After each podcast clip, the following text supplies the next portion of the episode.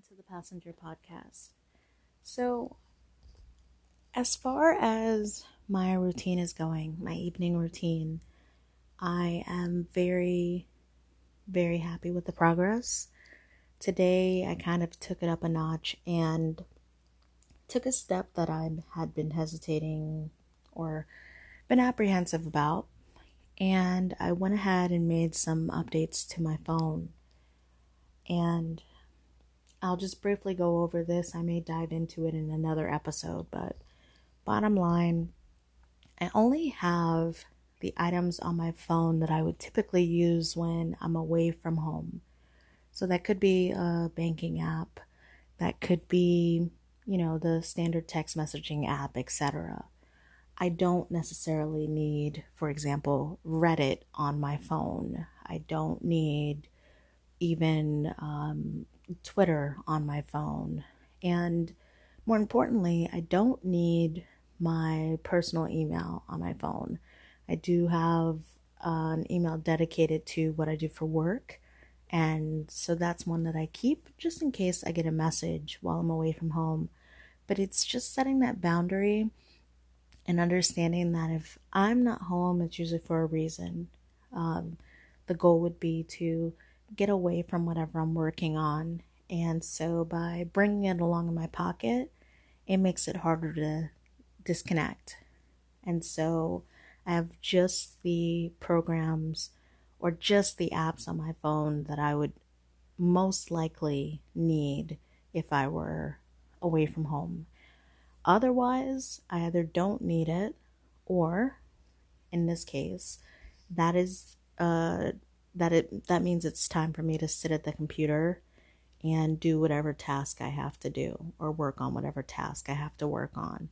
It's just setting an additional boundary for myself and structure. Um, boundaries and structure are great, especially for someone like me who hasn't really had those. I've always had to build them myself. I often did not have boundaries, especially not growing up. So having to build them myself is a little bit of a challenge, but and and an undertaking, but it is um it's definitely something that I see the benefits of now. And the reason I'm doing this cuz because there's always a why.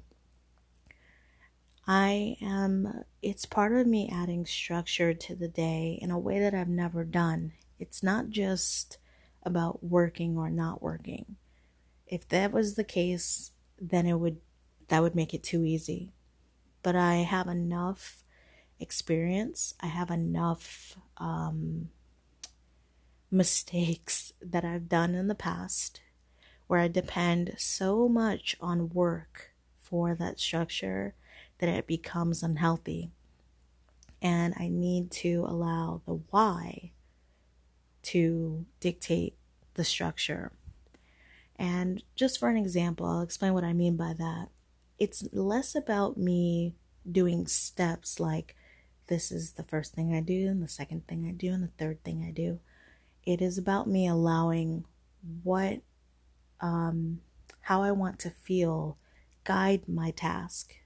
If I want to feel productive, how do I be, how do I get that feeling?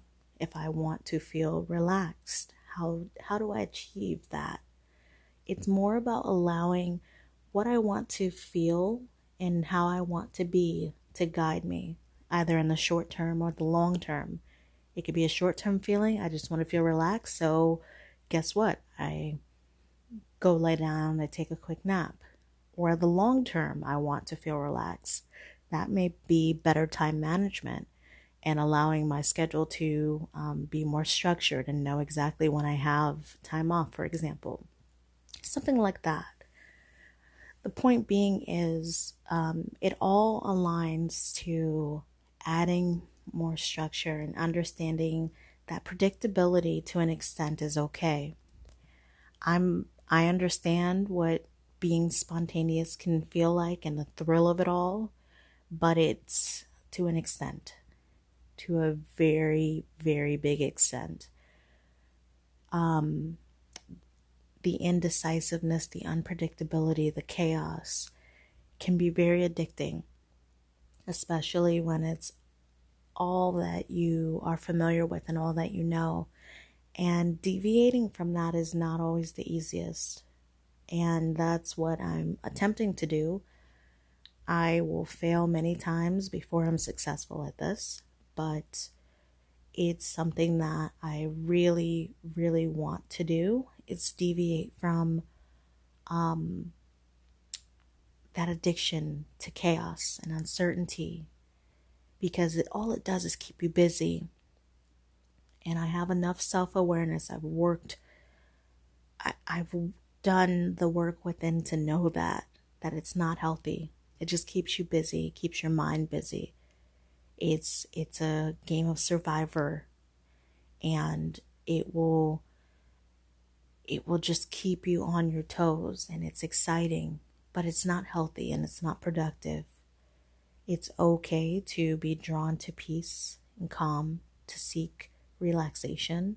It's okay to see, to seek um, this level of pure serenity is is the only way I can describe it. I don't know where, well, I do know where there's this society can sometimes push the busyness and um, encourage people to take pride in having so many things to do and achieving nothing in the process. But just to say that, hey, look what I'm doing, as opposed to look who I'm becoming. And it's my job, I can talk about society all day, but it's my job to see past that and figure out what I want for myself. And that's where I'm at. That's the mindset that I'm at right now. So I'm going to con- continue with focusing on structuring my day around how I want to feel short and long term, how I want to move forward short and long term, and not necessarily focus on steps. Um, for me, doing small tasks, and everyone's different, doing small tasks has been the key to building up to bigger um, building up to bigger accomplishments and it's funny as as I'm doing these things when I say small task I mean small I mean opening up the shades in the morning I mean washing a few dishes or folding blankets. Um, it could be as simple as rolling to the other side of the bed or sleeping the opposite direction. I mean, I get that minuscule sometimes, but it's those small tasks that kind of accumulate like an avalanche, like a snowball effect. And I see it as one small thing that I was able to accomplish. And it gives me that little bit of mental, um, m- mental satisfaction that, okay, if I could accomplish that, well, let's try something else. And if I'm not able to accomplish the, the next thing, I think what's very important that I I definitely want listener, listeners to understand is it's not about okay, I failed. It's it's the intent and it's hey, I'm trying to do better and to take a moment to celebrate it. I it's something no one else knows. It's not something I do externally. Needless to say, it's not something I, talk about to other people. But inside, I celebrate the idea. I, I celebrate the attempt to be better because I know how hard and how long I spent not even wanting to exist. So to have the thought of wanting to do better or having the thought to um, come up with new ideas, that's something to celebrate. It's a small victory, but it's something to celebrate.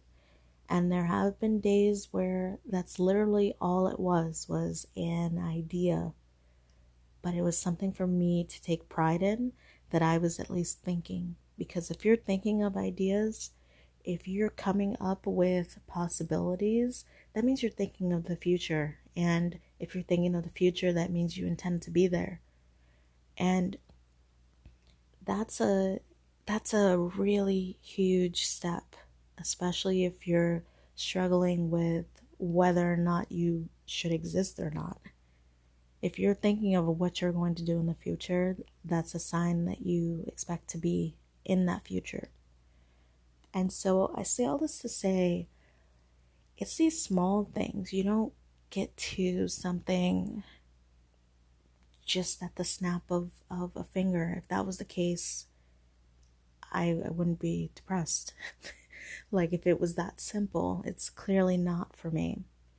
It takes focusing on these really small tasks and building up to more complex things. And this may be a joke to somebody else. Um, certain emails that I got, I can see that other people are struggling with it as well. But there's maybe someone out there who this is like, are you serious? Like opening the shades, a big deal? Yeah, it's a big deal. It's a big deal when you don't even want to exist sometimes. So it takes those small tasks really being kind to myself is is the change that I'm experiencing right now and celebrating these small tasks and allowing myself to ruminate over those things instead of the things that I didn't get done. I could do a, I could do a whole episode of all the things that I failed at and screwed up and haven't accomplished yet, still have not even looked at that I need to do. And I don't need a reminder of those things. I'm good at reminding myself of how I've failed. What I do need a reminder of is the things that I completed during the day. So I have a gratitude journal. It's something that I've kept for a long time. But in this case, it's a matter of me reminding myself of the things that has um, the things that I have accomplished the things that I have improved upon, no matter how small. Um, in those moments of real darkness, and they come and go, and I'm I'm pretty sure a dark moment is coming. But those moments of darkness, those are the things I can tap into and be able to show and have tangible evidence that, wow, I improved upon this. Even when I thought that wasn't possible, I improved. And I'm not where I was the day before, or the week before, the year before.